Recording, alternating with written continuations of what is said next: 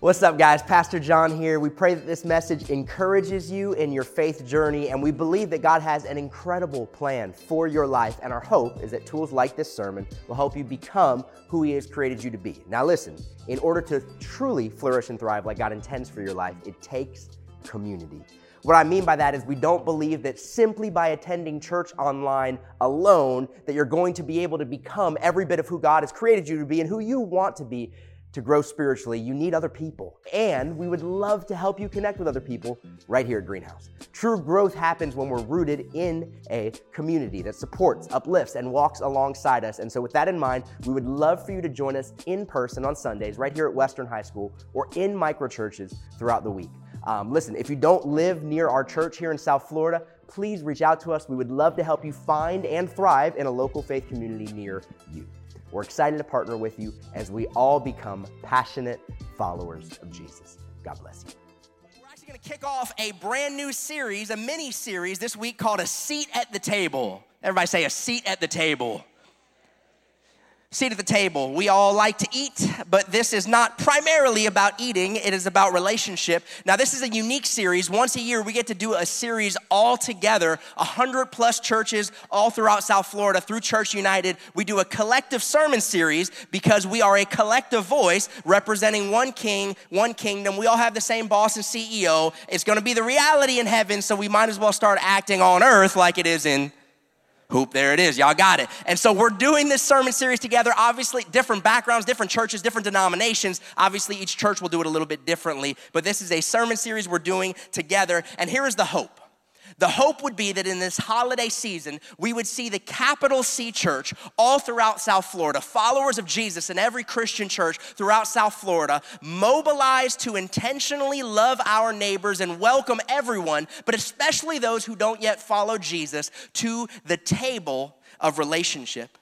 So that, in or, so that we might be able to share not just our lives, but the hope of this Christmas season the hope, the good news, the message of the gospel, and the love of Jesus. That sound like a good plan? Sound like a good thing? Can you imagine what could happen in our world? So, for the next few weeks, we'll be exploring and diving into a few specific table scenes that happen in the book of Luke. This morning, we're going to be specifically looking at Luke chapter 7. So if you want to turn in your Bibles to Luke chapter 7, we'll begin in verse 36. If you don't have a Bible, we got Sky Bible on the screen for your viewing enjoyment. The Miami Dolphins have a defense, apparently. Who would have known? Fins up on that one, so that's great. And uh, Jaelan Phillips get well very, very soon. Very, very soon. Supernaturally soon. All right, Luke 36, are you ready to jump into the word, people of God? Yes, let's do it. This is Jesus. He's kind of a big deal if you haven't heard of him. Uh, he's a rabbi, he's a teacher. Many of us say he's the Messiah. And Jesus had been invo- invited by some religious leaders of his time period to a dinner party. The Pharisees are the religious elite of the day, and you'll kind of see their vibe. They are pretty snarky. When one of the Pharisees invited Jesus to have dinner with him, Jesus went to the Pharisee's house and reclined at the table. Now, everyone would have been longing for a seat at a Pharisee's table. You've made it. You've arrived. The influencers of the day have invited you to have a seat. This would have been a big deal for most. Now, a woman in that town who lived a sinful life learned that Jesus was eating at the Pharisee's table. So she came there with an alabaster jar. This would have been very expensive perfume. As she began to as she stood behind him at his feet, weeping, she began to wet his feet with her tears. Then she wiped them with her hair, kissed them, and poured perfume on them. How many of you are like, gross feet? Blah, right? Just figure ancient world, sweaty leather sandal feet. Yeah, this is what she's doing. When the Pharisee who had invited, now check this, when the Pharisee who had invited Jesus saw this, he said, what does it say? To himself. He said to, oh, sorry, we have a different version. He said to himself in his own mind, if this man were a prophet, he would know who was touching him and what kind of woman she is, that she is a sinner. That's kind of what everyone expects from the religious person, from the religious elite. This guy says it to himself Check this. Then Jesus answered him. Freak me out. The guy says it in his mind, and Jesus answers with his mouth. At this point, I don't know about the rest of y'all, I'm paying attention. If this man were really a prophet, hey, let me ask you a question about that. Jesus answers him and says, Simon, I have something to tell you. Tell me, teacher, tell me, rabbi, Jesus, he, he says to Jesus. Two people owed money to a certain money lender. One owed him 500 denarii, this would be about uh, almost two years' wages, and the other owed him 50 denarii. Neither of them had the money to pay him back, or, so he forgave the debts of both. Now, which of them do you think will love him more? Simon, this Pharisee, this religious elite, replied, I suppose the one who had the bigger debt forgiven. You have judged correctly. Ding, gold star, Jesus said. Then he turned toward the woman and he said to Simon, Do you see this woman? I came into your house, and you did not give me any water for my feet. But she wet my feet with her tears and wiped them with her hair. You did not give me a kiss. He's, he's talking about all the expectations for hospitality in the ancient world. You, you did not give me a kiss, but this woman, from the time I entered, has not stopped kissing my feet. You did not put oil on my head, but she has poured perfume on my feet. Therefore, I tell you, her many sins have been forgiven, as her great love has shown. But whoever has been forgiven little loves little. Then Jesus said to the woman, Your sins are forgiven. The other guests began to say among themselves, Who is this who even forgives sins? And Jesus said to the woman, Listen, don't worry about them. Your faith has saved you. Go in shalom. Go in peace. Would you join me as we pray? Jesus, I am praying our little tribe here, this church family, online, Guyana, in the room, that we can exit just like this woman, full of your shalom, shalom, your perfect peace. So speak to us through your word in Jesus' name. Amen. Turn your neighbor, give him a high five. Tell him, get ready. If you're married to him, tell him, you look great. Man, babe, you look amazing. You ever been caught red handed?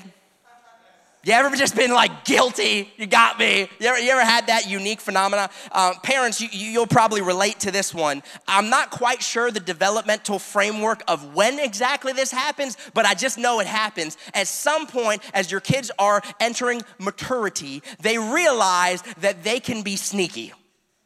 Parents, you know what I'm talking about? Like they come to this realization wait a second, I can be sneaky. I can say one thing and do another. I can say one, like I can be. I remember. I, I I don't quite know what developmental sector. If you're like a child psychologist, maybe you can tell me, and then I'll be like, yeah, and I'll forget. But at some point, they learn this thing. I remember our darling little girl Lucia. My wife and I have two little Jew Rican babies. I'm from a Jewish background. She's Puerto Rican. Two little Jew Rican babies. And I remember when our youngest Lucia learned of the sneakiness. She was in her car seat and I think Nancy might have been driving with her, and it was probably around some sort of a holiday where candy is given. I don't know whether that was Easter or Christmas or, uh, you know, Halloween. I don't know what it was, but there was candy involved, and Lucy was in her car seat. And Nancy starts hearing the crinkling. And, and, and when you have young children, especially, you know the distinctive crinkling. It's a candy wrapper. And so Nancy's like, in the, she's like, Lucy, do you have a candy? And Lucy's like, no. And you know, as a parent, like there's no, and then there's no. The inflection says it all. But she swore she was so slick. No. And she was like, and, and, and Nancy's like, Lucy, are you doing? And she's like, no. And, and so, you know, the car ride goes, and, and Nancy's driving, you know, arrive alive, and that's a focal point. And she's like, ah, you know, and we'll, we'll find out what happens when we get there. And, and then we got there, and I had to take this moment to immortalize it forever because this is a state that we found our beloved Lucia in. These are not bodily fluids, ladies and gentlemen. Freaketh oughteth not. Uh, this is a half melted, I'm assuming chocolate candy that she had found in or around her car seat. She had uh, proceeded on the drive home to gobble it up and then fall asleep. Gobble it up and fall asleep. And I was like, yes, you are not as sneaky as you thought. And Nancy's like, did you have candy? And she's like, no. we're like, okay, all right. You're not saved yet, clearly. Little Lucia. Now we all laugh and this is so humorous, but aren't we all, don't we all fancy ourselves to be a little bit sneakier than we actually are? Yeah, yeah. Some of you have roommates, you're like, yeah, you are not as slick as you think. I, I tell this story because there's something humorous in this kind of being caught red handed of cute little Lucia and the chocolate. But what's happening in this story is a woman caught red handed in her sin and in her shame.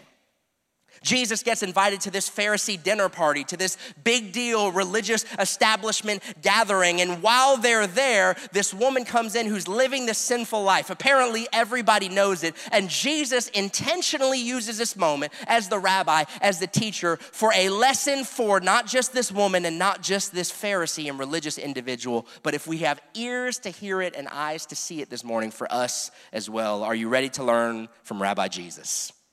All right, let's begin the scene, establish the characters. If you're taking notes, I'd encourage you to jot some of these thoughts down. Let's start with the actions of this woman.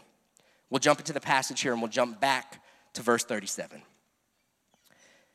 says, A woman in that town who lived a sinful life learned that Jesus was eating at the Pharisee's house. So she came there with an alabaster jar of perfume, and as she stood behind him at his feet weeping, she began to wet his feet with her tears. Then she wiped them with her hair, kissed them, and poured perfume on them.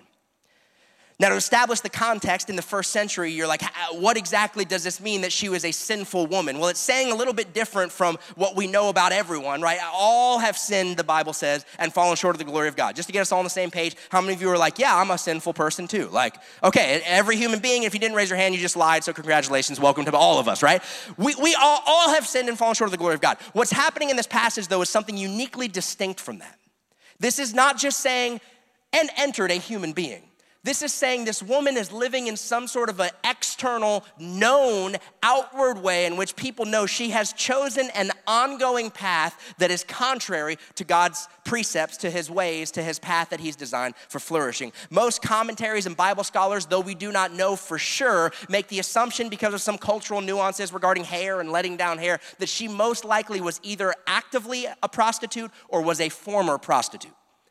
This is this woman. Now, if you ask the question, well, how would the religious dude know? That's a great question, by the way. How would he know of this sinful woman's past? Ah, it's a great question, right? But we know that this woman is living in a way outside and contrary to the, the laws of God, and most likely she would have been an outsider, living in intentional shame, cast off, canceled, whatever you might say, by the religious establishment.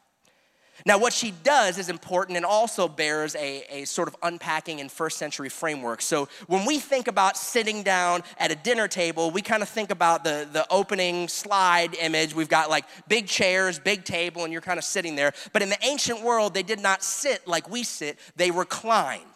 I've got a picture of it. In the ancient world, they would have been sitting much like this photo here, and they've got their legs kind of splayed out behind them. It would have been a way to maximize the seating space. This is still often how seating is done in the Middle East to this day. It's sort of a part of the culture, and they would have been sitting there. It maximizes the space, it minimizes the need for additional things like chairs, and you've kind of got your feet out behind you. And so, what this woman does is she comes in and she comes in in humility.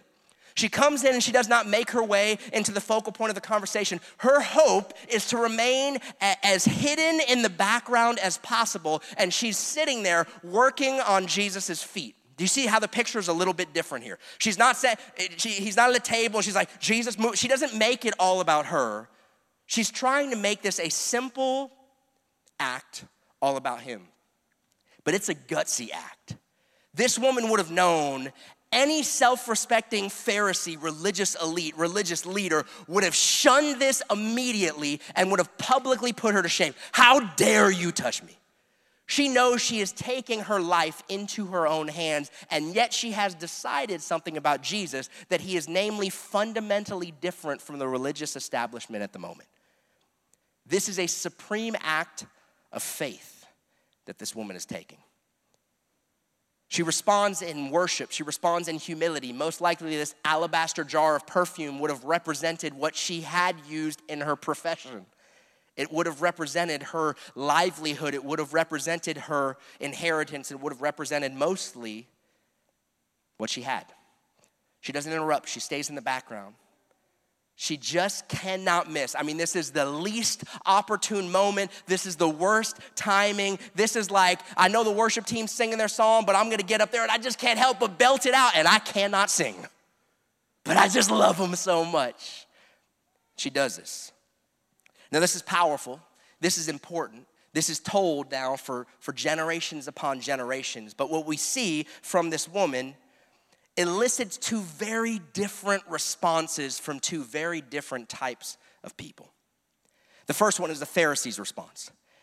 Now, track with me here. The Pharisees' response, I would argue, is the religious response. Whether you're talking Christianity, Judaism, Islam, Hinduism, Buddhism, there is a generic religious response, and I would argue it is much like this Pharisees' response.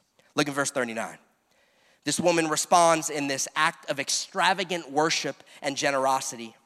She, she wipes her, his feet with her tears and she pours out this oil and perfume. Verse 39 And when the Pharisee who had invited Jesus saw this, he said to himself, If this man were really a prophet, and it shows his expectation for what spiritual, faith, religious, godly people do. If this man were really a prophet, then he would know who is touching him and what kind of woman she is, that she is a sinner. The Pharisees' expectation for how God, and by extension, how religious people should deal with someone who is a sinful person in some sort of a sinful known life is the response, the proper response should be rejection. This is the Pharisees' expectation. This what, what, what would have been largely done by not just Simon the Pharisee, but the Pharisees of that day. They would have concluded if you are distant from God, then you are distant from me, and we push you away. By the way, I would argue it is the same approach that we take with religion today. This is the idea that man, you better clean your act up and get yourself together. If you if you ever had a friend that you invited to church, maybe you started praying, VIP card, inviting someone to Christmas service. If you've ever had a friend say, "Man, you don't want me to show up in your church, that whole place will burn down." That's this right here. The assumption of religious people is God wants nothing to do with you. And until you can clean your act up and get yourself together, you better stay far away from God because if you even get close to Him, He's coming for you. He's gonna get you. This is the danger of religion. We've all seen it, many of us have been it, let's be honest. We've experienced it. It's, it's this judgmental nastiness where often it is used much more to box others out and set people over others on some sort of a pedestal.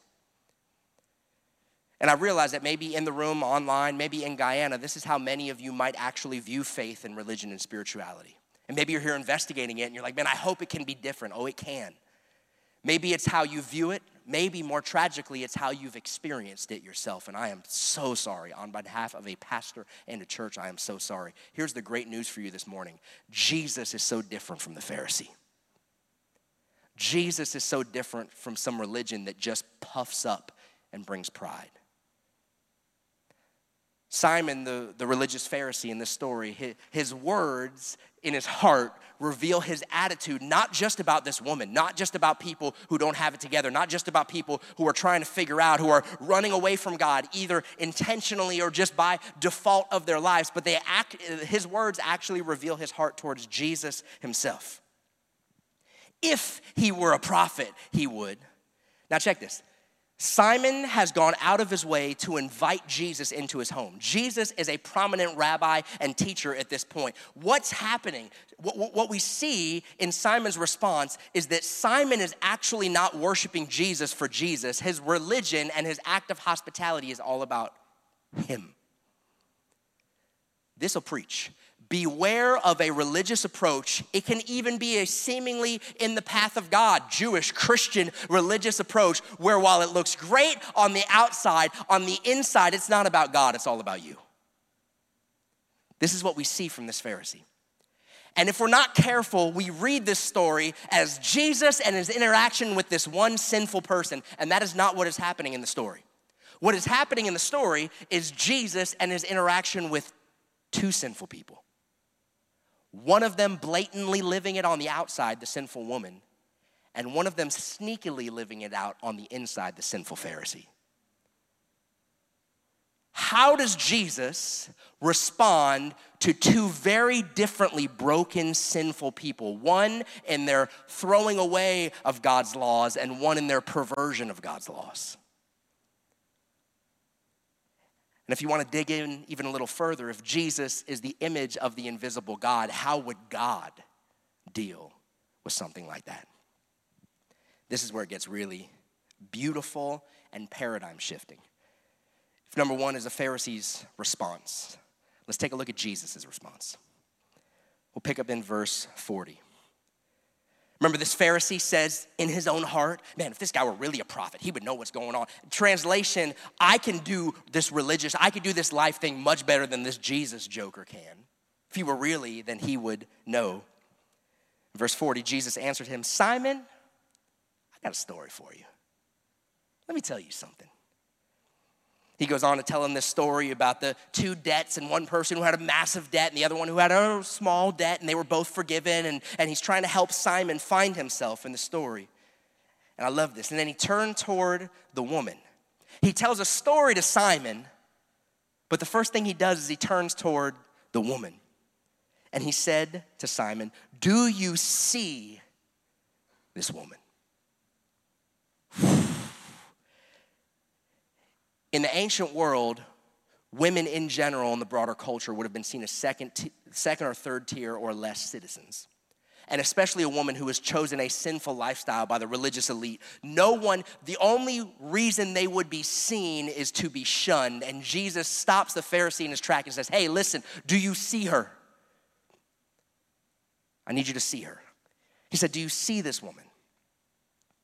I came into your house and you did not give me any water for my feet. What would have been customary for a host in the ancient world is to have typically the lowliest servant uh, go about washing the guest's feet. Jesus, as an honored guest and prominent rabbi teacher, should have at the very least been given this honor, and yet he was denied it by Simon because, once again, Simon's act of religion was not about God, it was about him.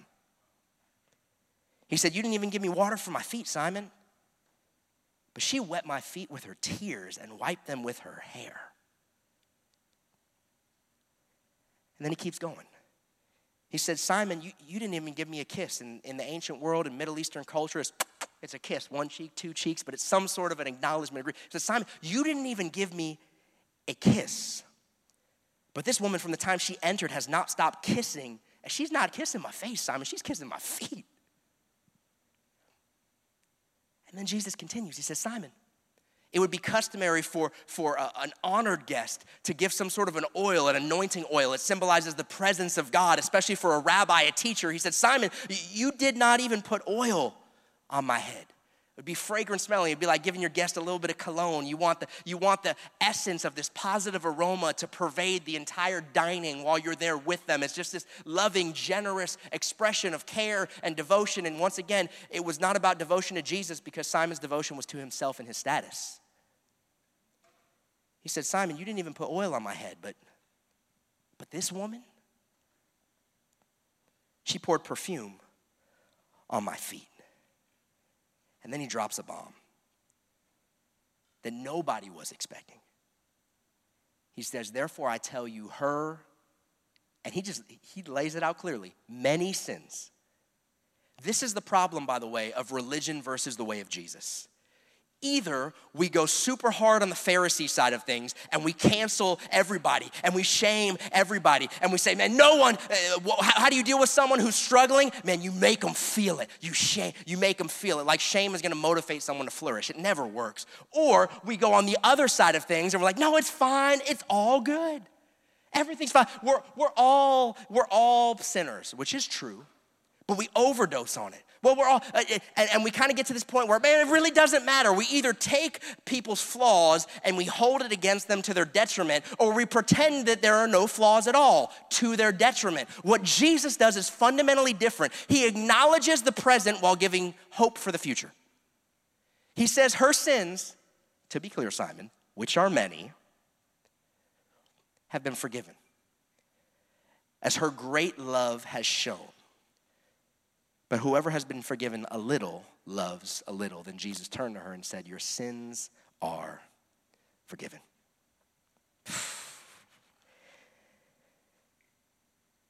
I can only imagine, and we see it a little bit later, the response of the rest of these Pharisees who were gathering at this dinner party.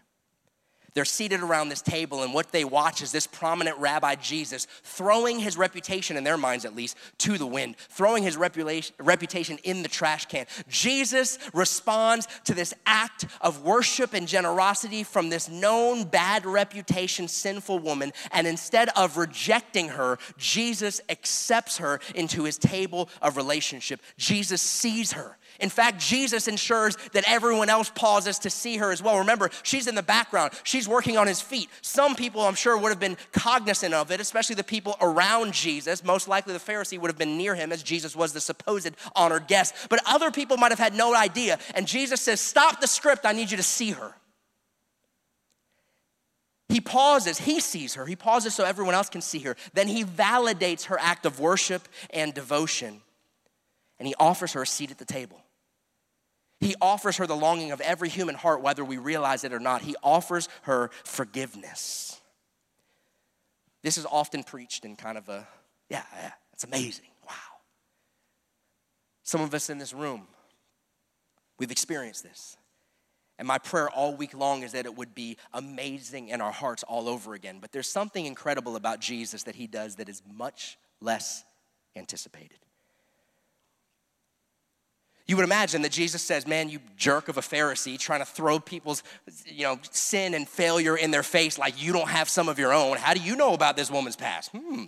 You would imagine that Jesus honors one and shames the other, but Jesus is so, so much better than that. Remember, we're dealing with two sinners in the story.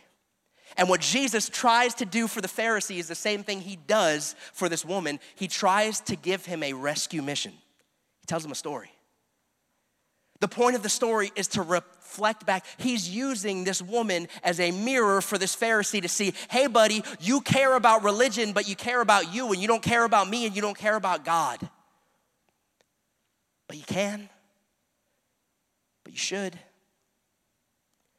He actually pauses in the moment, and what Jesus could have done is the guy could have been like, "Oh man, this woman." If I and Jesus could have been like, "I know your thoughts, and you are horrible, Pharisee." What do you mean? I didn't. I know you just thought, and he could have just put him on blast and moved on with the story. He doesn't do that. He's like, "Simon, I got a story for you, buddy."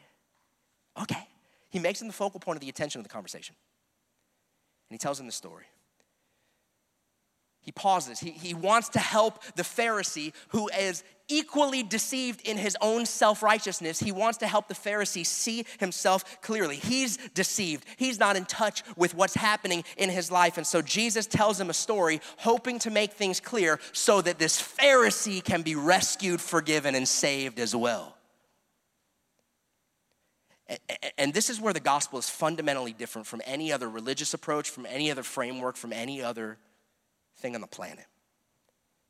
What Jesus does here is he accepts the repentant sinner. He accepts the worship of the repentant sinner, the sinful woman, and then he goes ahead and invites and encourages response from the unrepentant, prideful sinner because Jesus loves and wants them both. Man. And he ends with this sort of mic drop moment. Simon, I just, going to toss something out for your consideration. Those who have been forgiven little, they only love a little. But those who have been forgiven much, they love so much. And don't you dare shame them for doing it.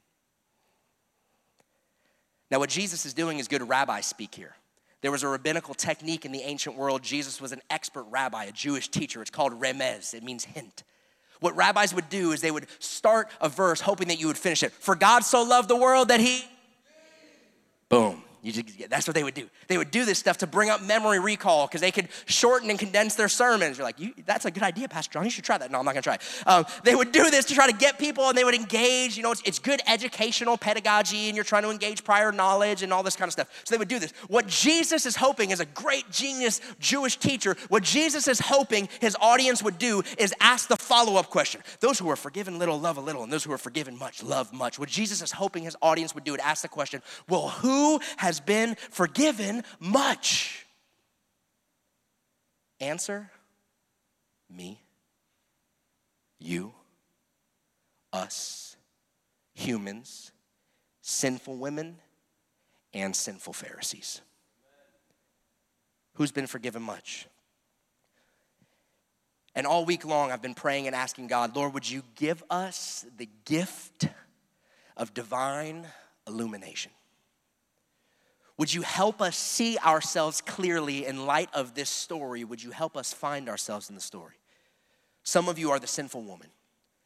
And what I mean by that anecdotally is you have been living a life of outward rebellion against God, and everybody knows it. You're like, Jesus, I, I, by the way, that was my story. Jesus, you're good. At some point, maybe I'll give it a try, but I got this. I'm gonna do life on my own. I'm gonna figure out my own way. And, and it's very clear and apparent to people you are not a follower of Jesus, a follower of God, his ways, or his precepts. You have spent a lifetime rebelling against God like it is your full time job. Maybe you're not a prostitute, but it's like it's your full time job. You're living in outward rebellion against God. And then he rescued you. And you remember that moment where you had tried everything in your own power and it wouldn't work. And then Jesus stepped in and you did not deserve forgiveness, mercy, love, grace, none of that. You knew what you were doing and yet he stepped in in his mercy, grace, and love. And because you've been forgiven so much, you love.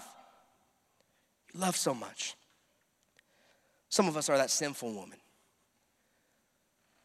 And others of us in the room online, Guyana, we're that sinful Pharisee we have equally spent time in our lives rebelling against God, but in contrast to the sinful woman, it has not been an outward rebellion, it has been an inward rebellion of pride, cynicism, judgmentalism, where you're hoisting your religious accolades over other people, where your spirituality, your, your religious approach is actually not about God, it's about you.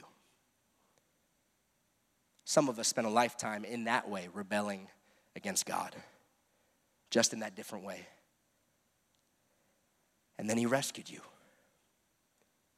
He came to you in your self righteousness and showed you your need and showed you your heart and showed you your sin. And He stepped in and saved the day. And what you could not accomplish on your own with righteousness like filthy rags, He came and He forgave and He made you clean and He washed you white and He showed you you definitely got a testimony. It's just a different type of testimony, but you have been rescued by the grace of God and you have been forgiven much, so you love much. The moral of the story is if you are a human being, if you are a follower of Jesus, especially, you have been forgiven much, so we all love much.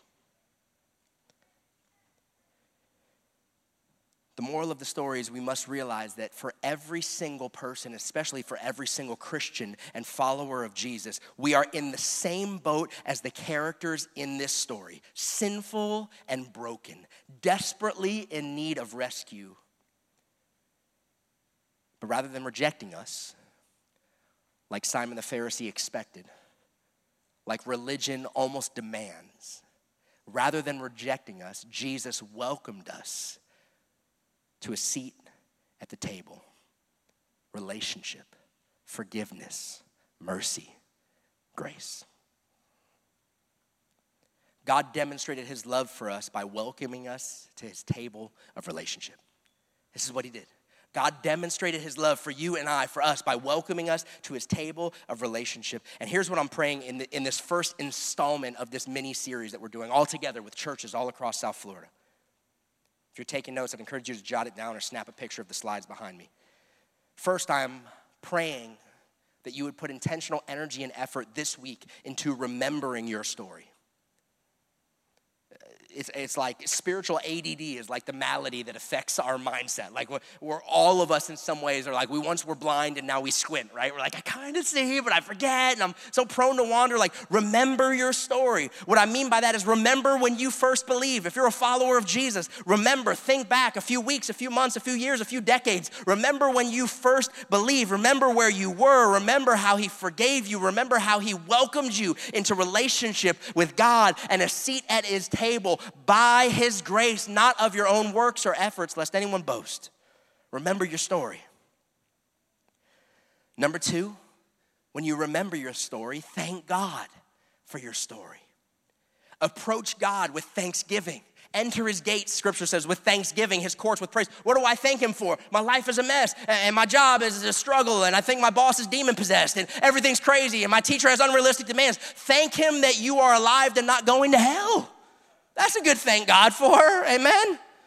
Thank Him that He rescued you, that He redeems you, that He continues to be patient with you in the day in and the day out. Thank Him that He's gonna work all things for good to those who love Him. Thank God for your story. Ask God, number three, for help.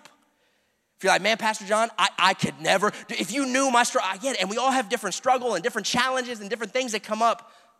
But if your heart is not overwhelming with gratitude and love, then you're missing the point of your story. You've been forgiven so much. The only approach that I, that you, that we could have if we really think about it. I mean, if we really step back, and yeah, there's challenges and there's heartbreak and there's all sorts of difficult things that happen, but think about where you were and where you could be without Him. And the tinge of challenge and difficulty and sadness, like it's, it's part of your story, but man, His grace is so present. And if you don't see it, ask Him for help.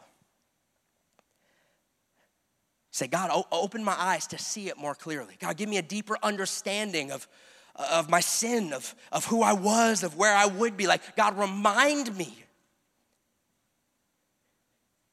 Because so often there's a tragic pipeline where sinful women that were rescued become sinful Pharisees that think they're the rescuers if we don't stay in touch with the grace of God in our story. You guys all realize this, right? Like the sinful Pharisee didn't start the sinful Pharisee. He probably started at some point, maybe not as egregiously. I don't know what kind of family he was from, if he was raised in church, synagogue. I don't know at what, what age he declared Messiah to be the Lord of his life. I don't know how that happened, but at some point there was an affinity towards God to some degree. And yet life became all about him. Ask God for help. Ask God to give you a degree of appreciation of the depth of your sin and the depth of his grace. Next week, we're gonna build on this conversation. Next week, we're gonna be talking about the, the, the, momentous opportunity we have in this holiday season, during the month of December, during this Christmas season, to be a source of hope and light, to offer faith, hope, and love to our neighbors as Jesus is literally in people's front yards. Like, it's the easiest time to have a conversation about Jesus ever. Hey, I saw the little baby Jesus on your front yard. What do you think about that? Boom, you're in a gospel conversation. Like, in the easiest moment, and maybe all of the year we might have, especially as Americans, to offer people a seat at the table, to remind them of the grace of God, the goodness of God, to remind them that contrary to many of our cultures thinking, we're like the Pharisees that decide, man, God wants nothing to do with people like that. God wants nothing to do with people like me. What do you mean, humans who are lost and broken? Yeah, he wants everything to do with people like you because he wanted everything to do with a person like me. That's where we're going, but listen to me. Before you can effectively communicate and share the love of God in a way that is authentic and honest, which, by the way, culture has a great meter for assessing when that is not the case.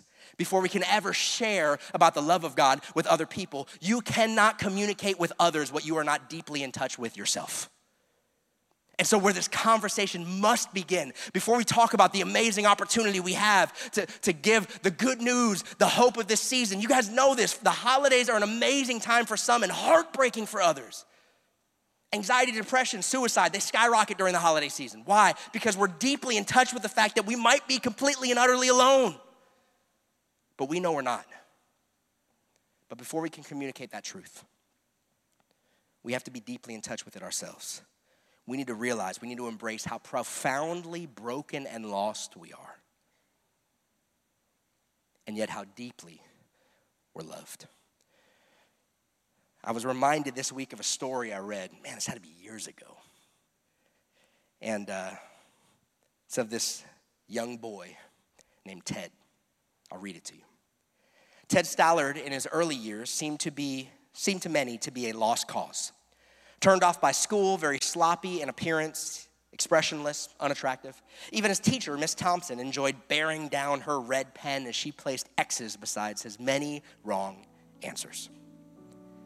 However, if she had studied his records more carefully, she would have seen a bigger, tragic story.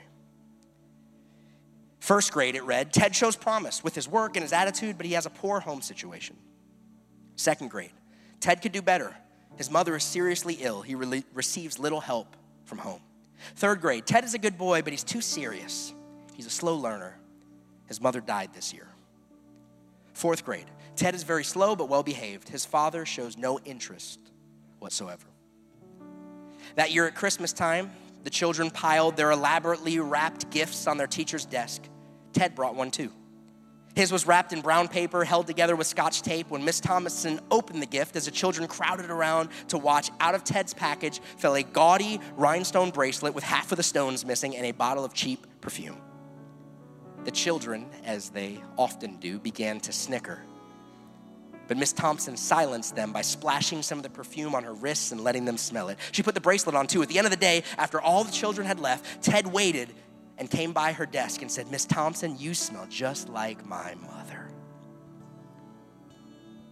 And the bracelet looks real pretty on you too. I'm so glad you like my presents. Then he left.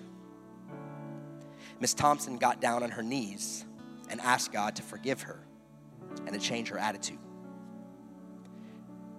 After the holiday break, the children were greeted by a reformed teacher, one committed to loving each of them, especially the slow ones, especially the difficult ones, especially Ted.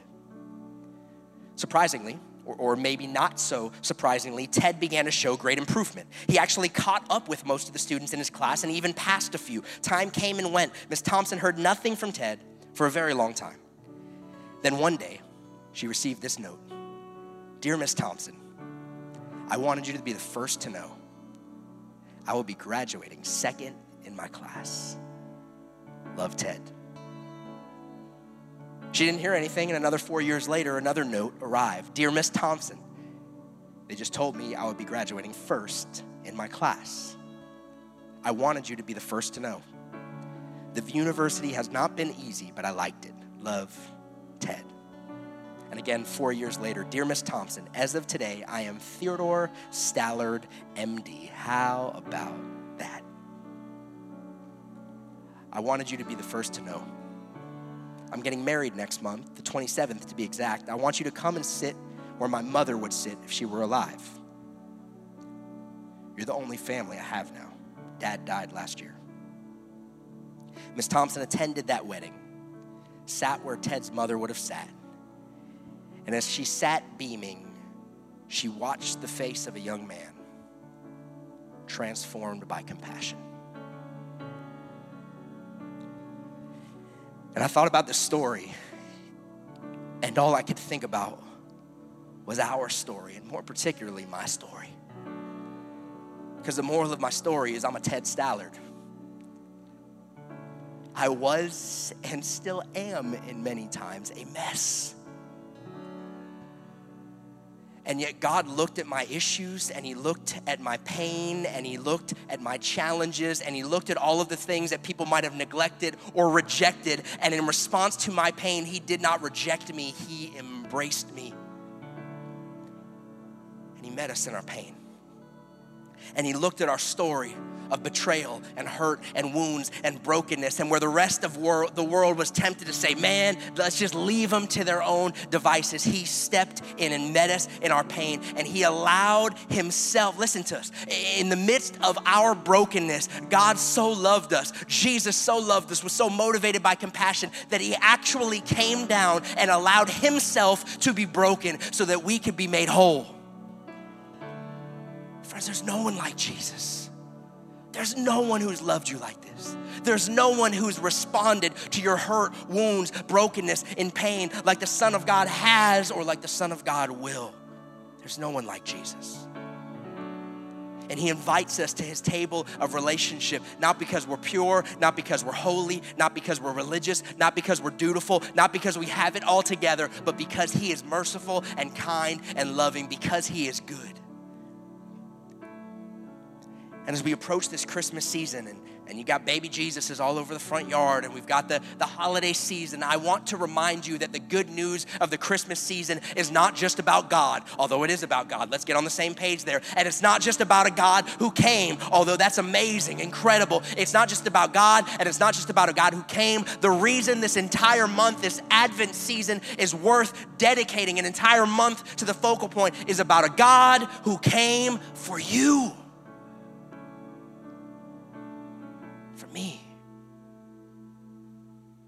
Sees you like this woman with a past.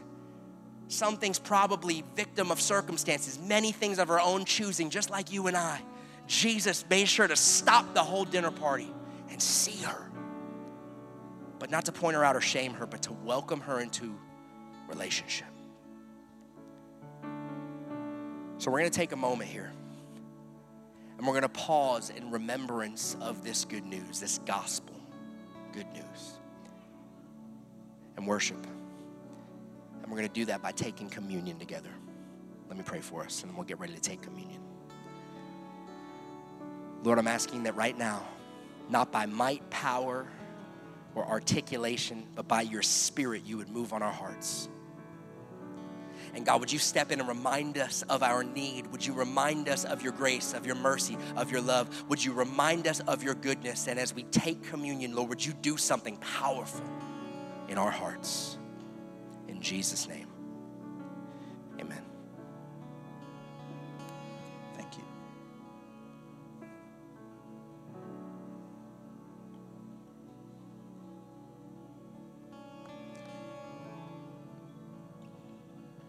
You know, Pastor John just talked about having a seat at the table. We're about to take communion, and communion literally is an invitation to have a seat at the dinner table with Jesus. You know, I was listening to the message, and I don't know what you thought about that or how you saw yourself. Some of us, we just feel like that woman that everybody else refers to as the sinful woman. Or maybe you've been you're here, you've been in church for a long time, you feel like that. You've just been around but going through the motions. Like the Pharisees, still struggling.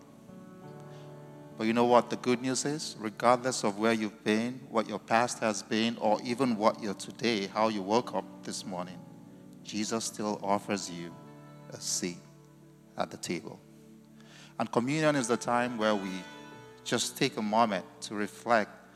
It symbolizes literally sitting with Jesus, having dinner with Jesus. You know, when Jesus had dinner with his disciples, so much, several of them came from different backgrounds.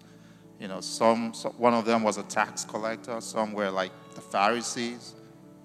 But regardless of where you've come from, where I've come from, this is the moment where we sit at the table with Jesus. I want us to take a, you know, just a couple minutes and reflect on that.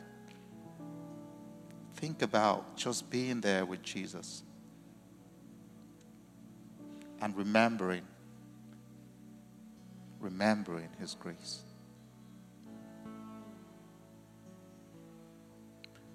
You know, Scripture says uh, that He has called us out of darkness into His marvelous light. That's how beautiful His love and His grace is. He's not looking at you and looking at me and, and thinking of what, what we used to be, where we used to be. I want us to remember that. Remember where He called you from. Remember how far He's brought you.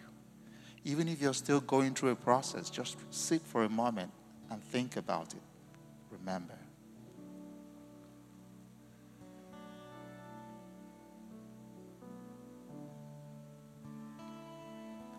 And the one that's called you is not going to leave you where he found you. right? He said, in, he said in the book of Luke, he said, I'm the bread of life. Anyone that comes to me will never be hungry again. Anyone that shows up will never be thirsty again. That one that called you is able to keep you and to satisfy you. I just want us to remember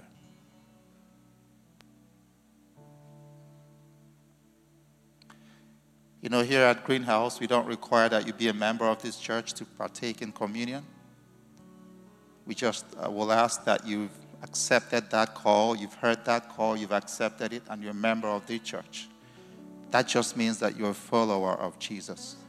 You've responded to that call. And if you're here and you don't feel worthy or you feel like you're broken, just know that this bread is not a bread of co- condemnation. Jesus is not calling us to condemnation. He's not looking for Pharisees that have been, you know, super successful Christians uh, to participate in communion. He's calling you just as you are. one of my favorite scriptures is in the book of First Peter. He says, His divine power has given us everything that we need to live a godly life. A different version says, All that we need for life and for godliness. Before we take this communion, just sit back as you think and reflect on God's mercies. Just ask God, Is there any way, any area of my life where I'm still struggling? You know, I'm still going through the motions, still believing God. I just feel like after so many years, I still feel like that Pharisee. Just take a moment. God says He's giving you everything that you need to live a godly life.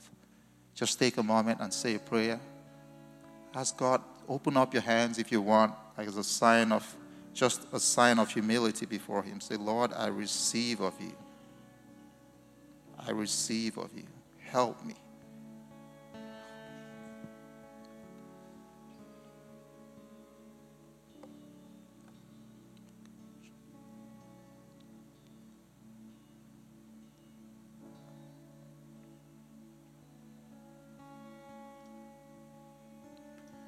If you're here and you want to participate and you don't yet have the communion elements, you can put your hands up and the ushers will make sure you have one. Again, if you're just here and you're checking out, you're not a believer yet, or you're still trying to investigate Christianity, you don't have to feel any pressure. Um, but if you're a family and you love the Lord, feel free to join us as we take communion.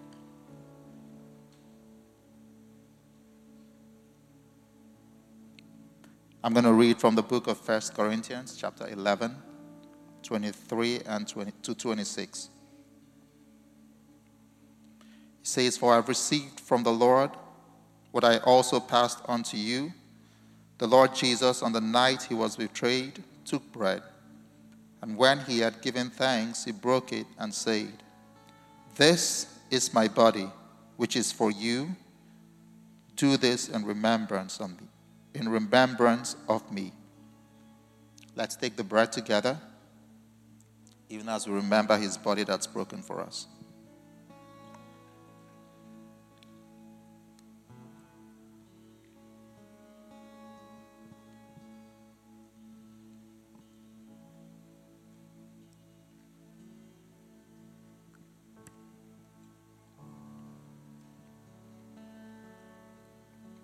Verse 25. In the same way, after supper, he took the cup, saying, This cup is the new covenant in my blood. Do this whenever you drink it in remembrance of me. For whenever you eat this bread and, and drink this cup, you proclaim the Lord's death until he comes. Let's take the cup together, church.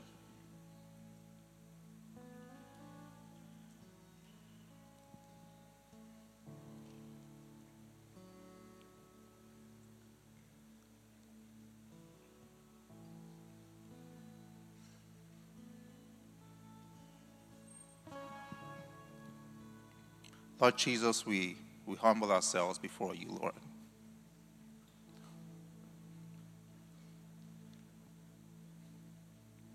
We know we don't deserve this love. We don't deserve this grace, but you've given it to us anyways. Lord, we are like that woman. We've been labeled as sinners. And many of us, we're like just that Pharisee. We've been around, but yet we fail to recognize your grace and your mercy. But Jesus, we come before you this morning. We come in humility, Lord. We ask, O oh Lord, according as your divine power has given us, Lord, we receive of you grace to live godly lives. Grace, oh God, not just to go through the motions and to pretend, but grace to live for you, oh God. I pray, Lord, that you pour out your power, your presence, and your spirit upon each one that has participated or even observing this morning. Pour out your grace. Lord, as we go through this season, this holiday season of remembering, remembering Jesus, the one that came that we will have life. We pray that this life will be our experience. God, that you will help us to experience you and experience this life. Life in abundance. Have your way, Lord Jesus. Be glorified. Thank you. In Jesus' name. Amen.